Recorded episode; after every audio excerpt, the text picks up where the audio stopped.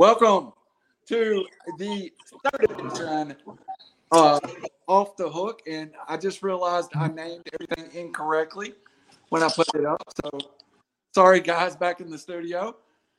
But tonight is a little different. We've brought back Lenny and Brandon. Tonight, though, we're not going to just talk about bourbon. We're going to talk about some different ways to invest. Uh, and, and I have to admit, Lenny, uh, and we'll start there, Lenny. Let's go ahead and introduce yourself a little bit. Of course, I'm Randall. Lenny is, I guess, our group's, I guess you are the Johnny Appleseed for cryptocurrency. So, where, where did you get into cryptocurrency and what got you started in cryptocurrency? So, uh, I got into it through Reddit. Uh, one of our other mutual friends got me onto Reddit, which is don't ever start that addiction. Uh, but uh, I got into cryptocurrency, learning on Reddit in about 2016, and I was on the front end of that crypto, the original boom, and um, I was, I guess, unlucky enough that I didn't hit that first boom, but I also wasn't able to buy any crypto until the boom subsided. So I didn't buy at the top of the market there, which was a godsend. But uh, I was big into it just because it was interesting. And right when I got into it, it just started taking off. You know, Bitcoin went from basically you know 300 to 20,000 there in that you know its initial span. Um, and I got into it, so I bought some there on the backside and then, to be honest with you, you know, it kind of just nosedived after there. And I was pretty convinced that I just bought, you know, a bubble asset and had been hoodwinked by the uh, computer geniuses that uh, developed it. And it pretty much sat dormant in my account for, you know, basically until the last couple of years. And then, or not year, probably a year and a half. And then I started slowly buying more and more uh, as my interest peaked back into it and uh, it's been quite a profitable little venture for me.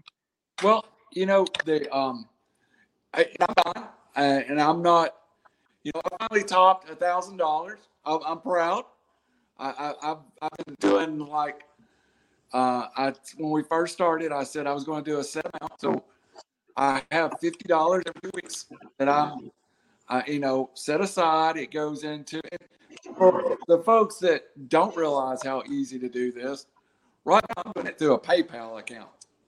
They charge you some fees, but that's the only way I got started. So I set amount, and according to which one I think is down at the time, I buy that one. So um, I I I've enjoyed it, and to be honest with you, I've made money. Um, like a week ago, though, I lost my back, but that's kind of part of the market, I think that with crypto, there's going to be some sometimes. And it seems like about two weeks ago, people panicked and the Dogecoin hit, and then all of a sudden, everybody was selling off their Bitcoin. Did uh, I'm sure it hit you too a little bit.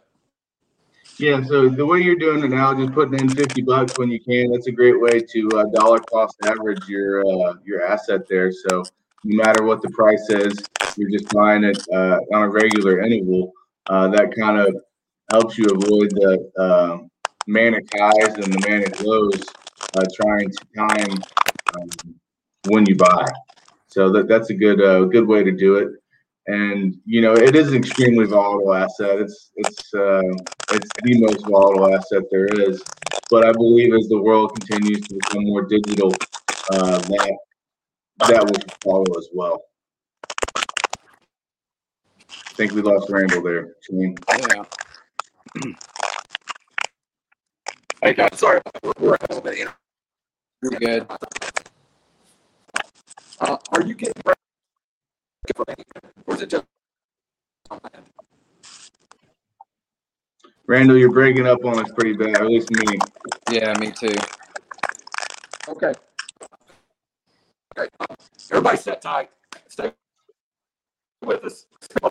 I'm going to go in. So, uh, yeah, go ahead. I'll, I'll ask Lenny a couple questions about it. Um, so, what do you think about any of the other cryptocurrency out there now, like Ethereum for one? What, I own a lot of Ethereum, uh, Bitcoin, XRP, which is Ripple, uh, Chainlink, and uh, a couple other coins that I've taken some dives on. I think Ethereum probably will end up being uh, the one with the most use case uh, for what it can do for smart contracts.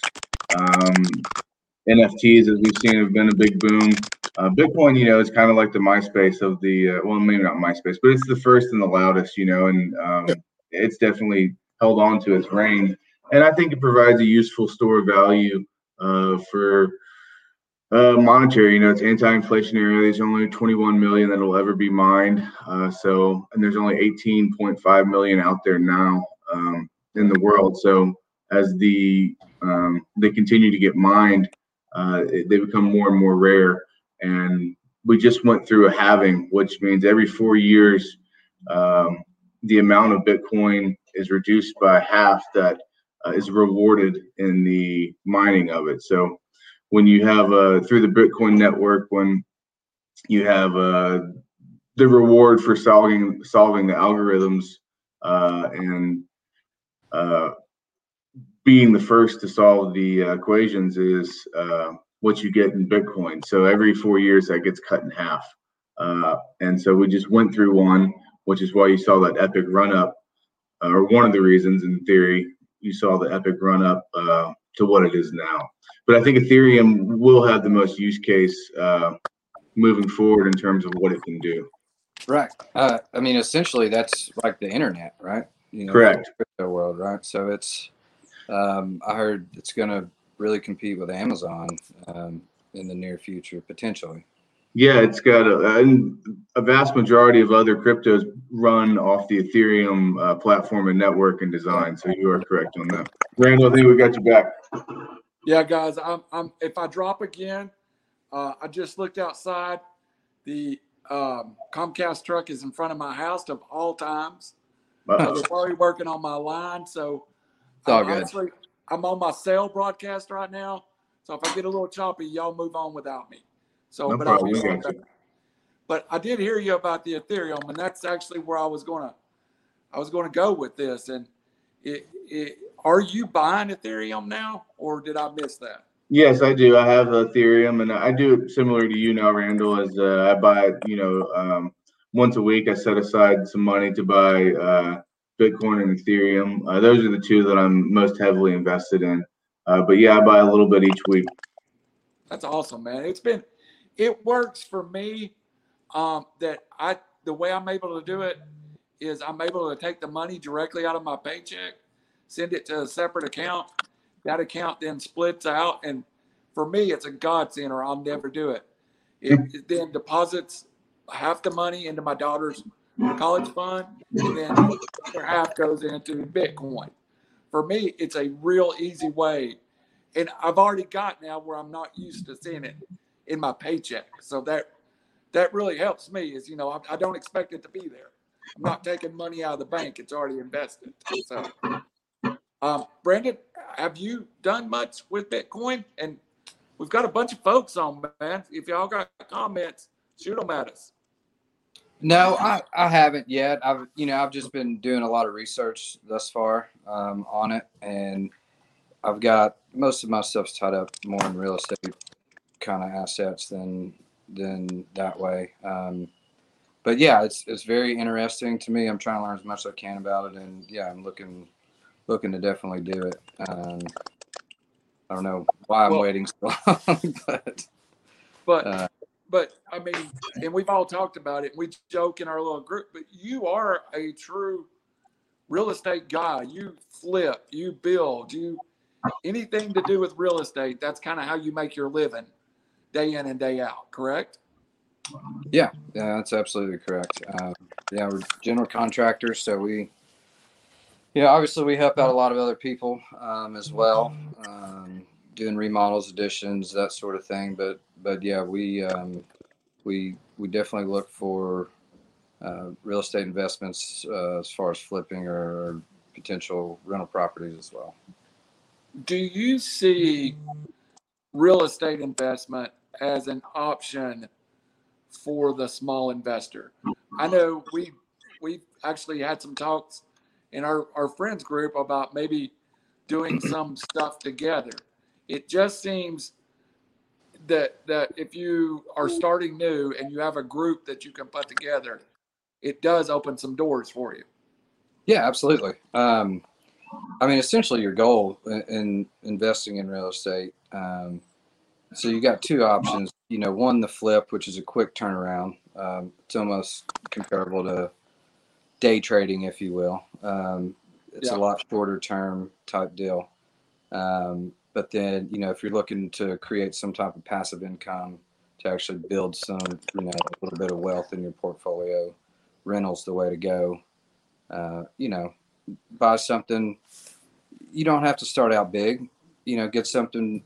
Well, I mean, it's hard now to find anything around 150 to 200, but you can find something in there. Um, you know, you buy it, you renovate it. The, most of the time, the bank will loan you the money um, because the the renovation value is they'll it up to 80% on. Uh, then you can, at that point, once it's renovated, you either refinance it after you get it leased and you know create some type of passive income there say you know your mortgage is going to be a thousand bucks a month on that uh, and, and your your rental property value um, is looking at around fourteen hundred dollars a month you know so you got Right. four four hundred dollars extra a month that you created in passive income um, that just that comes in you know and you do that a few times you know soon you start supplementing your job My uh, there's a restaurant I go to every day, and there's a 22 year old kid that works in the restaurant. His parents own the restaurant. He's been working there since he's 14. He bought a trailer park at 21, and uh, to me, he's my hero because it's what he could afford. He got probably 10 rental units out of it. He's not making a killing, but I mean, he's making it's a start four, four figures of passive income. yeah So, 21 years old. I mean, I wish it's never too young to start, I guess. That's my it doesn't take much and you know people are scared to go in debt per se but there's a there's such thing as good debt and bad debt and when you have that kind of turnaround uh, that's good debt. And and banks you know the more debt you go into good debt they're going to loan you more money. Right. you're, you're going to you know build a rapport with them uh, as well. So, but you definitely if you if you start doing more than one even if you do one just for tax purposes i would recommend creating an llc super easy to do. Um, you can do it on you know um, there's so, several websites you can even do it on uh, or you know of course colorado LegalZoom, LegalZoom, $395. River City Media is there. exactly So I, I Exactly. less than $500. And Hey, and guess what? back. it's a tax write-off Yeah, Right? I'm going to Yeah. make that back and just the things I find that I can write off of my taxes. So Well, that's uh, that's was- the difference. You know, having even if it's a small LLC and you don't do much, but having an actual business provides you so much better tax advantages. Um, right. And it, you know that that's where you you kind of start messing up if you don't, uh, because you you know you get taxed on on income when when actually there's so many depreciations and losses you can take um, even though you you still have a positive cash flow, um, you're you actually get to write off more than what your actual positive as, uh, you know cash flow is. Um, so then Correct. then you're you're actually applying those write offs to your your W twos. You know, so um, it it's beneficial for sure. Start an LLC if, if you go that route. Lenny, I, I often say, and I don't know if you even know it, but your nickname uh, in our little group chat when I'm not talking to you is Gordon Gekko. So I, I, I always, I'm referring to you as, but I mean, that's a compliment to me from me, man, because you, you. seem to research heavily investments. Do you have, well, first of all, let's go back. Have you done any real estate? Yeah, I have a, a rental property here in Nashville, uh, and uh, Well, it's great. Yep, I wish I could get another. You know, kind of what Shane reiterated. Uh, it's a difficult time now. We're at some all-time highs, uh, but you know, I think it is like you said, it, it's a good debt you can have, and it, people are afraid to go into debt for sure because uh, it can be scary to put yourself out there financially.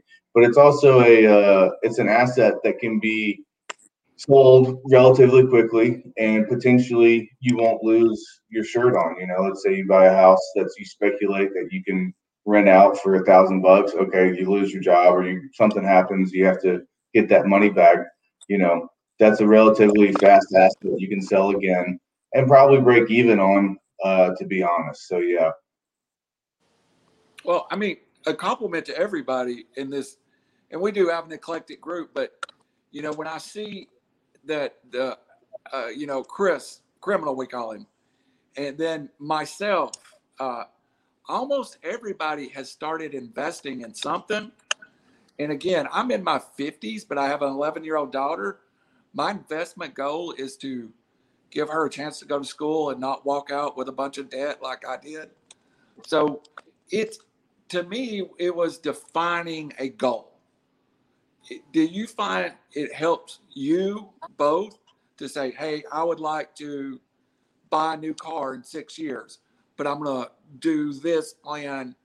Or do you, is, is it, when it goes into investment, it stays there?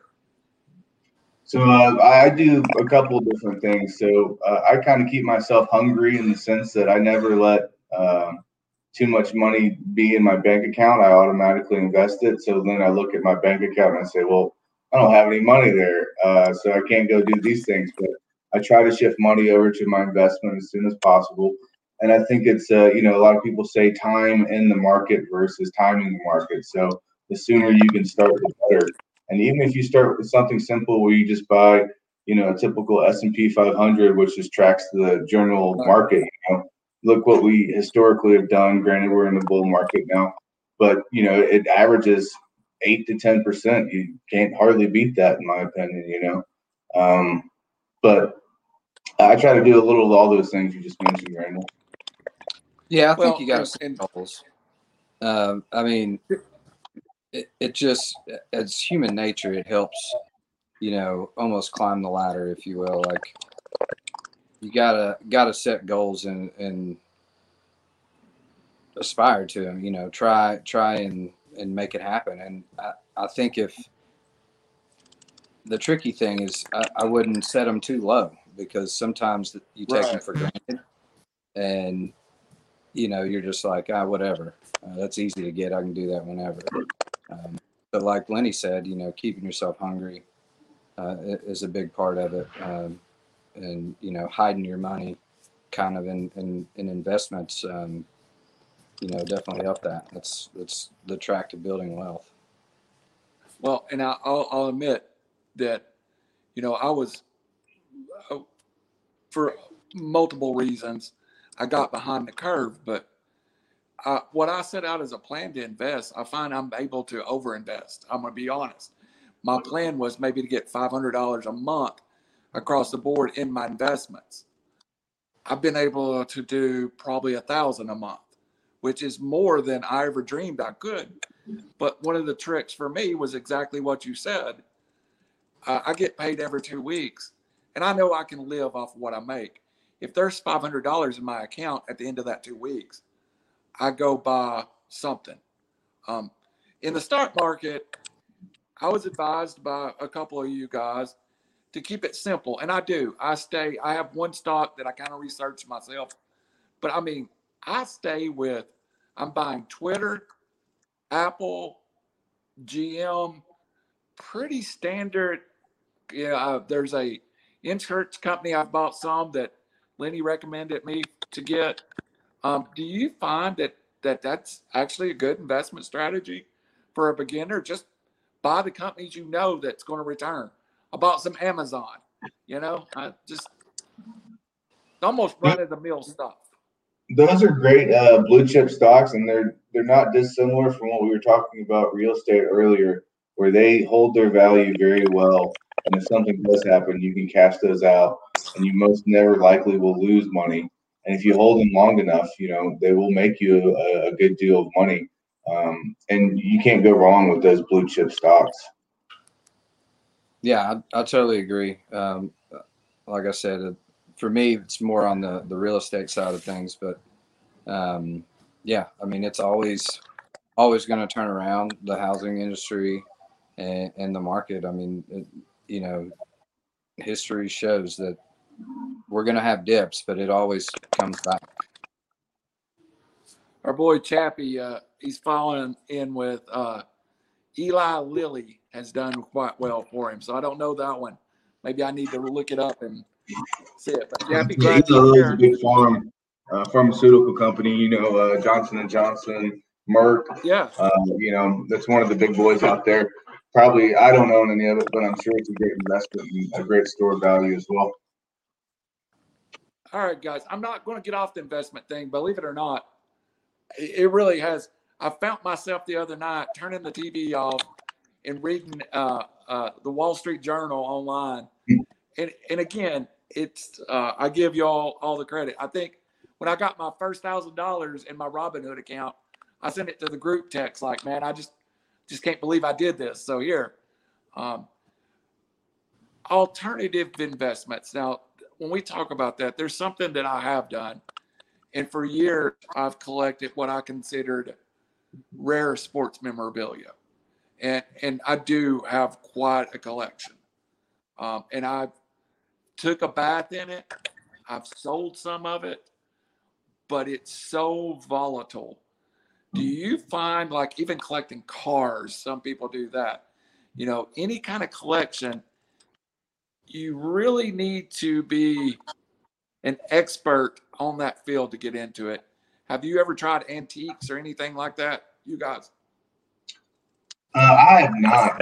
Uh, I see a lot of people, you know, doing. I, I feel like uh, some of the collectible items with cards have come back around, kind of uh, full circle now. It seems like, from at least what I see online.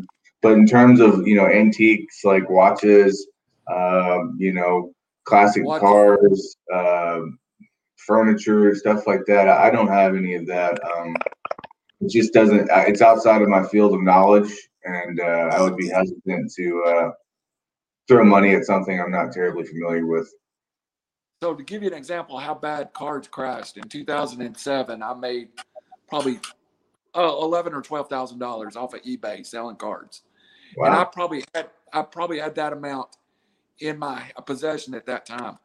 The bottom fell so badly that that twelve thousand dollars of cards have been sitting in my closet, and if I'd have sold them in the last thirteen years, I would have lost a lot of money they're back to probably the that level that I could profit a little bit. But it's a chance. Um, is there anything that is there anything that you've ever thought about investing, Brandon, in um, that's not run of the mill? I mean, we gonna go Um, start buying bottles of Pappy so- Van Winkle or no, I mean I, I've got some, you know, some nice bourbons that that are somewhat collectors, but um, when I was a kid, I, I did the sports memorabilia, and I was really big into baseball cards. Um, yeah. but it, it- as of you know late, I have not. Um, like Lenny said, I, I've spent more time, um, kind of my lane, staying in my lane um, of of what I know. Right. Um, I'm looking for but at the same time, I think um, I think I watched Gary Vee speak on this, but uh, Gary Vee is the he's the reason the industry's back.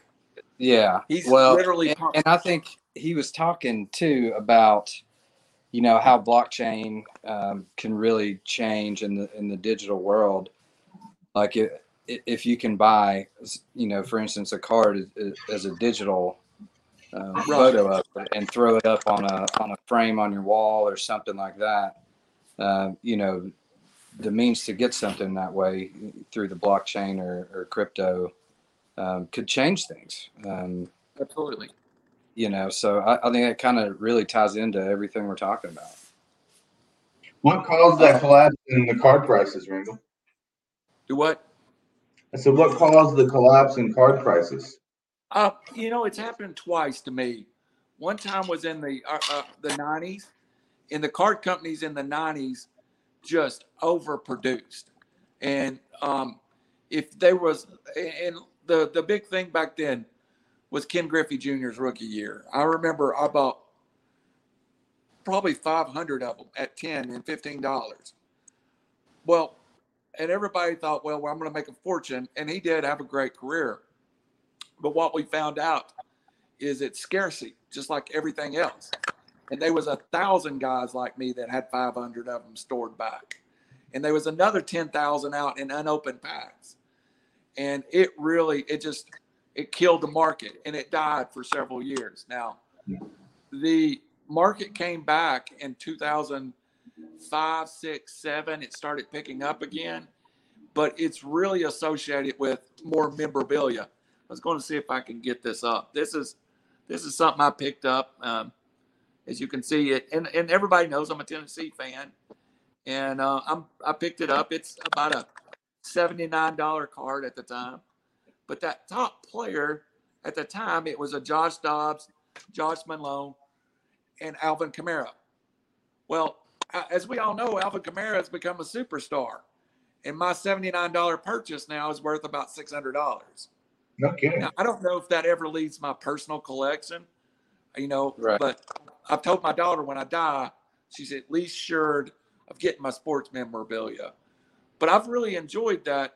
Uh, I bought, I've been buying Freddie Freeman's and Ronald Acuna's. And I think it's the same thing that you guys talked about. Don't be too speculatively. If you want to buy cards, buy people you know that are solid. Right? You don't buy you know, go buy Patrick Mahomes. His cards are not going to go down unless you think Patrick Mahomes is going to fall or flop. Uh, Sure. I'm not really crazy about running out and spending thousands and thousands of dollars on Trevor Lawrence cards before I ever see Trevor Lawrence play. You know, so I might be late to the game somehow. Um, and I'll be honest, uh, the greatest, probably, probably the most valuable investment I have right now, guys, is I bought um, a slew of Aaron Rodgers cards when he was sitting on the bench in Green Bay and not playing, and I've never sold one of them. So I actually pulled them out to send to Beckett because it's all condition, and um, I think it's time to sell them. But I'm going to sell them and flip them into some kind of stock market investment or some crypto coin. But I don't, I don't, I don't know that Aaron Rodgers is going to get any better than he is right now. So. You know, So you- I I see a lot of. Uh, I feel like uh, Pokemon cards. Some of the super rare ones. I hear those things going for tens of thousands, hundreds of thousands of dollars, and it just blows my mind. I, I never got into that as a as a kid, but you hear about that now that these people are spending buku money on that. It's kind of Yeah. mind-boggling. And, and Well, I and don't know if I had a great one. Go ahead, Grant. It's all right. I, I'm curious. So I assume, and I, I'm a little, you know, dumb on this subject, but I assume there are two types of collectors. One, one that collects, um, you know, their favorite players that that's n- never going to sell, you know, within, you know, the the 10, 20 years. Uh, yeah, that they're uh, watching it and really enjoying it. Yeah, and I- then there's there's those flippers that Yeah. that look for the rare stuff um because i know in the bourbon world there there are those two types people that drink their stuff and people that that flip it um and it, you know as a kid like my favorite player was nolan ryan i think i still have a little over 400 nolan ryan cards um, Yeah. it, don't have the rookie card that was the only one i could never get but pretty much every other card they made of nolan ryan i have um, but it, again, those they're, are your they're long- sitting in my attic. those are your long-term investments in sports collectible. But you Right. know, Nolan Ryan is going to be Nolan Ryan till forever now. Um, I don't spend a lot of money on it. I'm very careful with what I buy because, to be honest with you, I took a bath and I'm I'm scared of it now. But I feel good about buying Freddie Freeman rookie cards. That's and, and two, it's condition. You know, Gary Vee recently broke a record of he bought a Mike Trout card, uh, like a 2009 Mike Trout, for like a half million dollars. And, and, and I think that one act changed sports collectibles forever because a guy like Gary Vee saw the value of it. It was a one of one autographed in perfect tin condition. He spent the money, and I think he flipped it about four years later for 2.2 million. So It's crazy. it's crazy. I, and I'm gonna go. Yeah. We'll get off the sports. I'm gonna go one other place that I, I, I think we can talk about, and then we'll get into whatever you guys want to talk about. And, I, and, Brandon, this is in your wheelhouse. It's the. I have had a basement for six years. I was going to finish. Well, I, I'm getting a bonus next month at work, and I, I want it to, you know, and it's a couple thousand dollars. It's it's my standard yearly bonus and I was going to finish. I thought about finishing my basement, and I had a quote from a guy. And I called him. I was like, "Hey, dude, I'm thinking about finishing my basement. Could you still frame it in?" And he goes, "No." And I went, "What do you mean, no? You just gave me this quote six months ago." He said, "My materials are five times now, Randall, what they were. Are materials really exploding that bad right now, Brandon? Oh, Does that gosh. make even more scarcity in the housing market?" It, for sure. You know, the whole COVID thing, they put a lot of the factories and, and production out of work. They were they were quarter staffed or even less on some occasions. And you know, you saw lumber go from somewhere around 300, 330 per thousand board feet or per hundred board feet, whatever it is, to it's well over a thousand. You know, Great. per hundred board feet. So, yeah, I mean, I, I I quoted a house for a guy. I'm building another house for a guy, and relatively same to to mine, um, square footage wise, and I mean his was two and a half times what my lumber package was. So, I mean, it's it's insane. Um, you know, and and not just lumber. That that's the I think the forefront of it, but there there's several other you know all, all of the commodities are are, are skyrocketing right now because the the de- demand's so high, um, we just can't keep up. Well, my my lumber package that he quoted me about 11 months ago went up. It wasn't quite two and a half times, but it's about double. Oh, You easy. know, I was, Yeah. I was like, wow, man, I had no idea. So Yeah, uh, I yeah. guess that means it's a a good time to invest in property, but maybe a bad time to build. Is that what we're looking at? So it, it's a catch twenty two because money's cheap right now.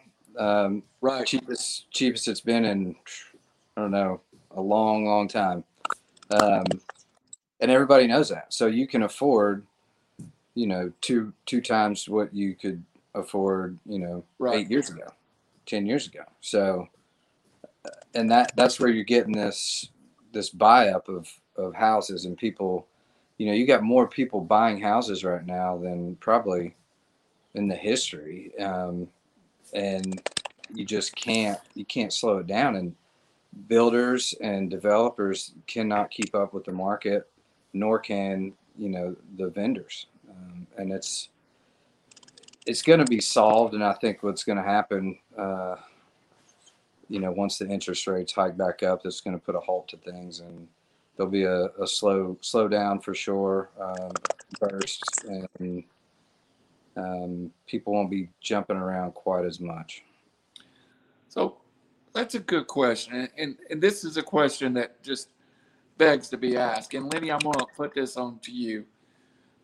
I feel like, you know, and this is not getting into politics, you know, we avoid politics. We'll talk about girls, sports, how to make money, but we kind of avoid it. But when interest rates get move up and we get into kind of an inflation situation, which I think, and, and it doesn't matter who's in office, inflations are going to come.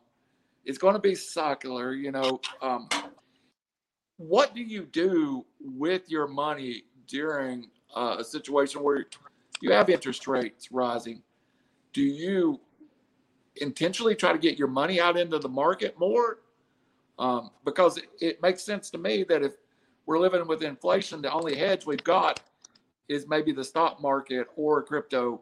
Is that is that what people do, or do you? You're already seeing it, Randall. You're already seeing it. Uh, in my opinion, you're already seeing that happen with people who are hedging against the upcoming inflation. You know, Uh, like you said, irrespective of politics, you know, we pr- printed 24% of our currency in 2020. So we have we have increased increased our uh, inflation greatly, and we haven't seen or we're starting to see some side effects of it. You know, in my opinion, you go to the grocery store, it's way more expensive than I ever remember. Seems like it's Yeah. going rapidly up. But I think you're seeing that already in the housing market where people are saying, hey, money's cheap right now. Uh, traditionally, real estate has been a great hedge against inflation because your money's in the market and it's not affected as as much. And what you're seeing in the stock market too is already part of it because you're seeing people inflate these stocks that are beyond their worth uh, just because it's a, a place to put your money that is not affect, uh, affected by inflation.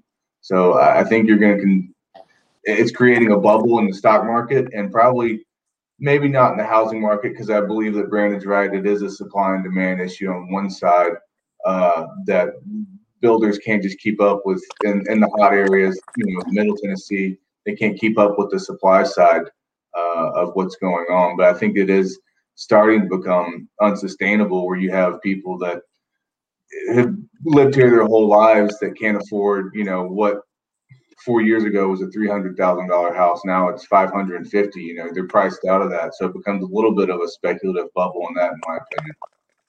Yeah, and on the flip side of that, I mean, I think you're going to see people that are in those houses that you know bought at the top of the market, just like just like the stock market. They're going to see a massive upside down when the when the bubble does burst. Um, Yep. You know, that's why, like, if you're doing a real estate investment, uh, not necessarily your house, because if you're living in your house, I mean, you haven't lost any money, just like stock market, you haven't lost any money until you sell. Right. don't don't sell right? You know you hold on to it um, it's gonna come back. You just you know uh, you're lucky you got that low interest rate so you don't even have to worry about it you know don't lose sleep. But you know on an investment when you when you pay 300000 for a house um, it, it gets a little bit tougher for you um, you know especially if you're doing a flip or, or something on, on more of a short short term deal or you need to cash out and need your money. That that's when you can really you know take a bath or, or something of that nature. So just be be leery of that. That's why i like to try and stay in the you know the national median range of that 200 250 um, even 100000 uh, i don't like to get into the real expensive uh, real estates for flips or anything like that because if you get caught when it does burst, I mean, you're you're in trouble. Huge Yeah. Do you, do both of you, with what we're seeing coming with inflation, and again, are you going to, because I, I have a car, uh, I have it at a good interest rate. It's got 75,000 miles on it. With what's coming and I expect an interest rate, the way in my head, I keep this car and I drive it until it does burst and it does turn the other way. You try to eliminate disposable income and, and, and big purchases outside of the house market during an inflation period? Not the time to go buy $3,000 worth of stereo equipment at 19%, right? Exactly. It, it goes Yeah. back to what I was saying uh, with good debt, bad debt. You know, um, cars are, are fun. Cars are nice, um, but they're Horrible depreciating investment. asset. They're they're they're not an investment at all, uh, unless you know to get you to point A to point B. So you got to be somewhat you know conscious of your purchase on that. But just because you can't afford, you know, a eighty thousand dollar Range Rover right now, it's probably not the smartest decision um, when you could buy a thirty thousand dollar car and, and put put some more money in into the stock market or or a down payment on a on a rental property.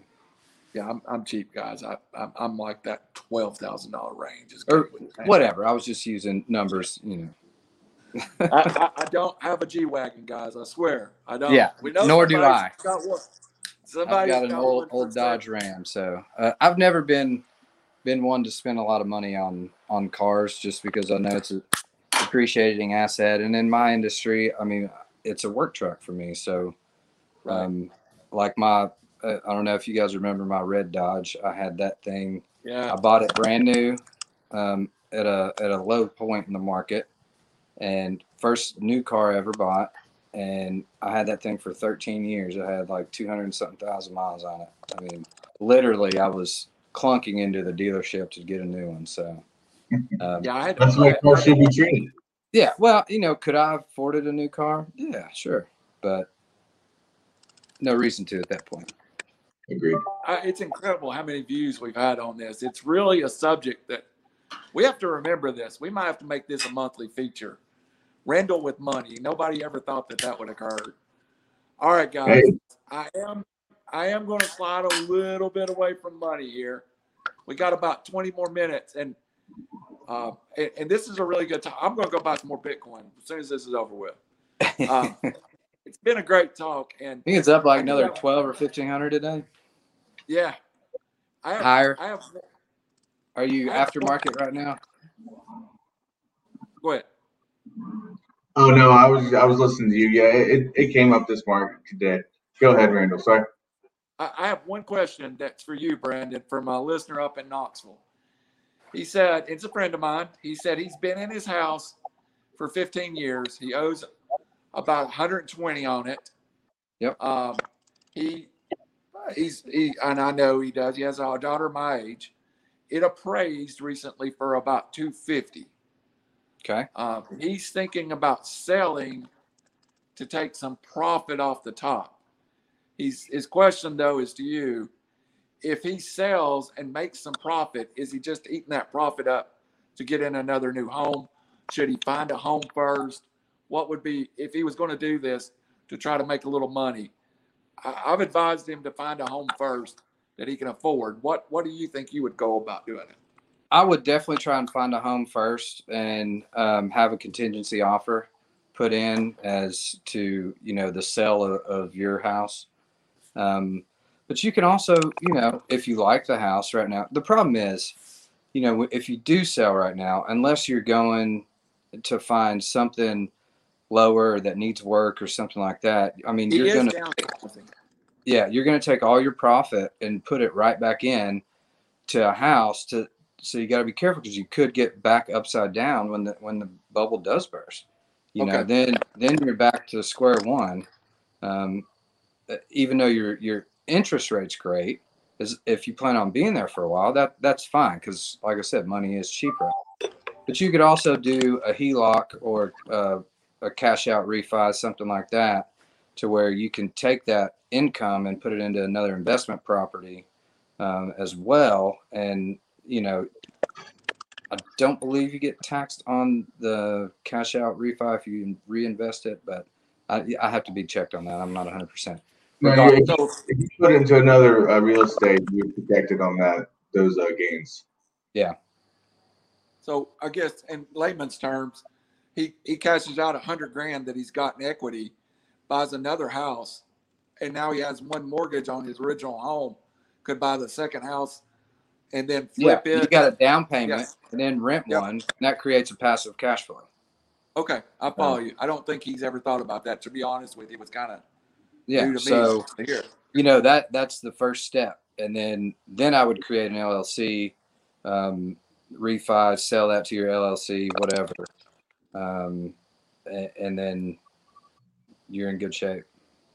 Uh, and I'll, I'll I'll tell you, getting an LLC started is a big advantage. I didn't realize. For sure. All right, guys. So we're going to jump off of um, we're going to jump off of, of, of money for just a minute, and so Wednesday or Thursday night we're going to have the NFL draft, and coming up here in just a few minutes, Raj and Robbie are going to talk about a little bit about the NFL draft, and then Thursday is going to be a lot of NFL draft talk. I got a different subject in the NFL draft for you two than those jabronis at seven thirty. what, Lenny? What happens to all the players surrounding Trevor Lawrence this year once he's on the Jacksonville Jaguars and you have Urban Meyer? Are you a buyer or seller in the overall production of the Jacksonville Jaguars offense from a fantasy spec perspective only? Is it going to hurt James Robinson? Is it going to help Laviska Shenault? What is the fantasy impact of Trevor Lawrence? You know, it's it's very. Go ahead. Two-time champ, Lenny. Let me say that. Two-time champ, Lenny. Uh, it's, it's two times. It's back to back, but a three time overall. So let's just get the the record right. Um, Okay, we got got the smack talk right. it's very difficult to come in year one as a quarterback and have a, a dramatic impact. Uh, it, statistically speaking, it almost never happens. Uh, sometimes you catch, you know, lightning in a, a bottle, so to speak, and it happens. But it's just very, it's a, you know, the game speeds up even more for those guys. And you know, Trevor Lawrence is a great quarterback, and I think he's probably got all the skills um, to help him succeed it's just a difficult thing to forecast. I, I would think they go down before they go up, you know. Um, but that's just me. Um, I'm skeptical until I see it as a person, and so I kind of believe that about Trevor and uh, the Jags. So, and it'll be Urban's first time in the NFL, if I'm not wrong, as a Yeah, head coach. So that that's a whole nother hurdle uh, to jump through as well, you know. Yeah. and Uh, so if we had James Robinson as, and you know, James Robinson had a great year. If you had James Robinson as a mid second rounder going into the year, maybe he moves back to a late second rounder. It's not that these guys won't be valuable. I just think their value has decreased. Do you think that way, James? Yeah, I agree. Um, back to the first question, I think you know Urban comes from college, and and his kind of mo is somewhat systematic um, in college. So I'm anxious to see how that um, transpires to the NFL, or if he hires the proper people around him. That's or hired the proper people around him. That's gonna get him out of that mindset. Um, because he's always liked his his running quarterbacks, not necessarily the guys that can pass. And typically in the NFL, you've got to have a pretty good arm and or, or at least pretty good accuracy um, to bode well. So for me, I would probably um, I'd probably not buy at this point on that, especially uh, fantasy wise. You know, if I get something late in the, the rounds, I, I would I would definitely jump on it. But um, one of the top quarterbacks off the board, absolutely not. Well, I thought I was going to have to mute you for a second because you were going to ask my next question. I was like, stop before you answer it. How long is it going to take Urban Meyer or will, I mean, I, I hate Urban Meyer. I can't, I mean, you can't be at two worse schools for my fandom than, you know, you've been at Florida and Ohio State. I mean, I, I, I would just, I would despise Urban Meyer if he was my brother, you know? but the cat can coach. And I mean, he's won everywhere. How long does it take Urban Meyer to learn the NFL game? And do you think there's any realm of possibility that he flops like Saban did in the NFL? It's certainly not out of the possibility. Um, I mean, a lot of college coaches have tried to make that transition and just don't succeed. I mean, True. college is all about recruiting, right? Um, you get the right players there, um, surround yourself with a good staff.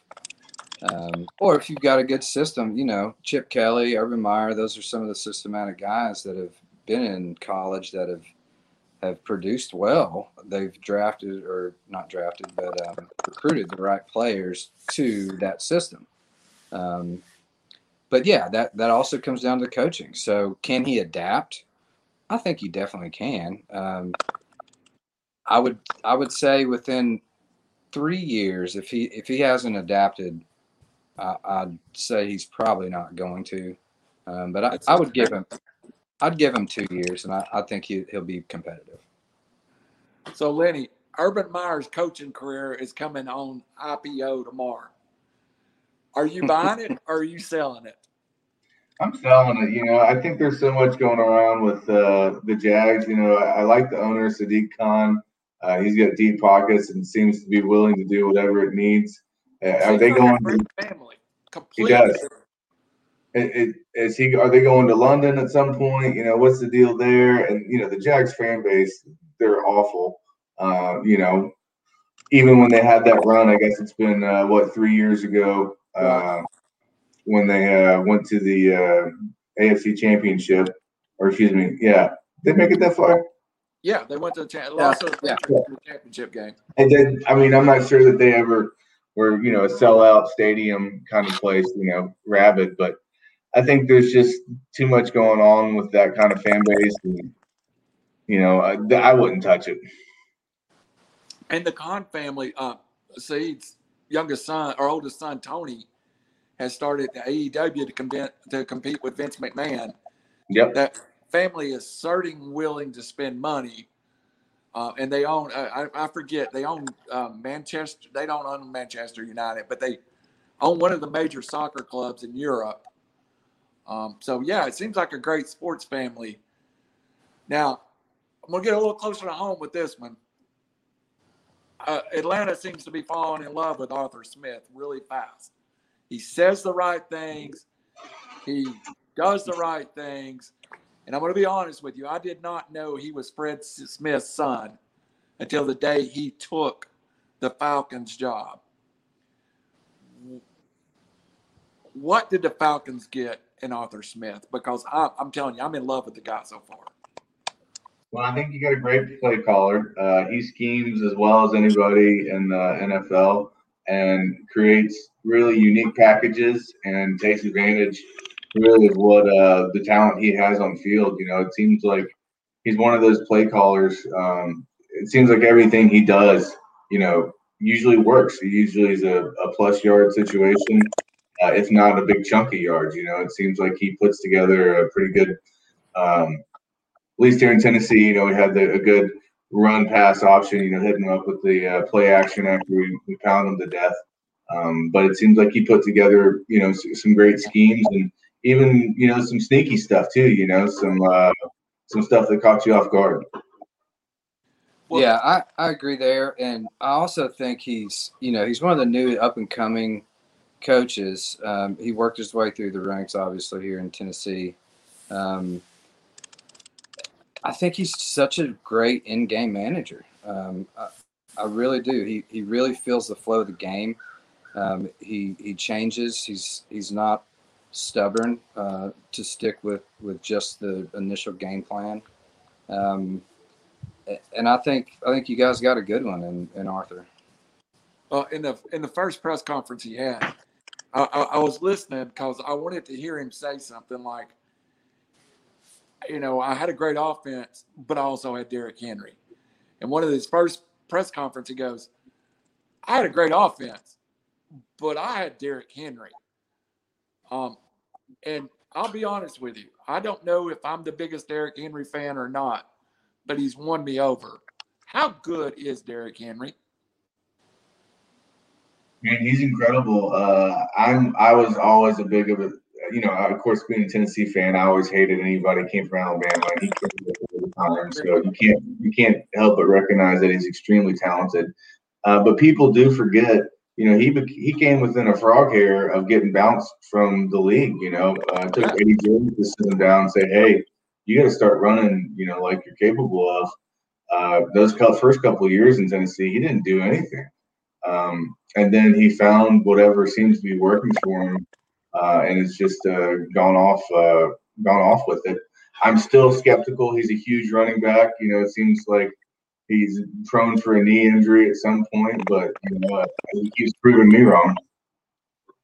Yeah, I, I mean, I love him. He's phenomenal. I was skeptics at first. Uh, we we traded up to get him, and I, you know, I was thinking of another, you know, Alabama Heisman running back that's that's gonna just kind of fizzle out in the NFL. Uh, he, I mean, he was, I don't know how many runs he averaged in 40, 50 runs a game in Alabama. I mean, he was just carrying the load, and to take that that punishment. Um, and then in the NFL. But then then you got to look at the guy. I mean, he's one of the hardest working players in the NFL. I mean, he works on his craft so well. Um, he prepares his body. Um, but one of the other things that's always gotten me is he he kind of runs straight up, you know. And for a guy that big, you like you said, you just feel like an ACL's coming with a helmet at, at any point, and he just continues to stiff arm people right out of his way. So, uh, He's He's amazing. Hey, I'm all I'm all in, man. Um, you know how how many years he's got left. I hope we get three more good ones out of him, but you know who who knows. Let me ask a question. Would you give him a, a big max contract or, or are you of the mindset, hey, you know, let uh cut him and let's see what we can do out there?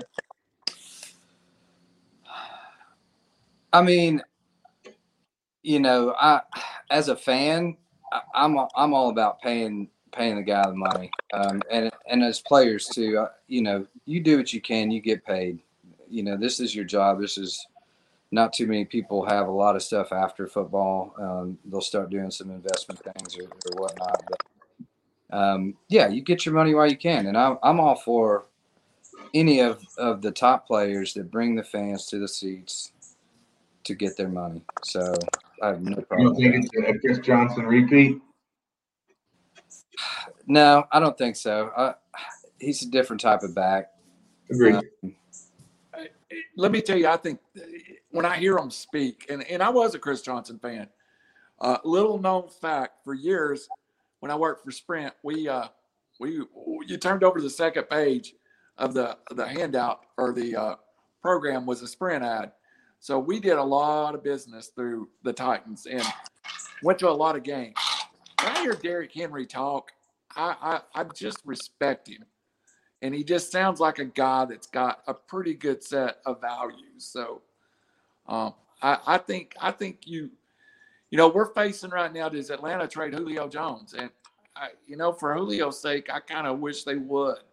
I, I wish they would stick him in New England or somewhere that he could win a title. He's not going to do it in Atlanta the next five years. It's definitely a rebuild. So, all right, last question, guys. and We'll get off of here again.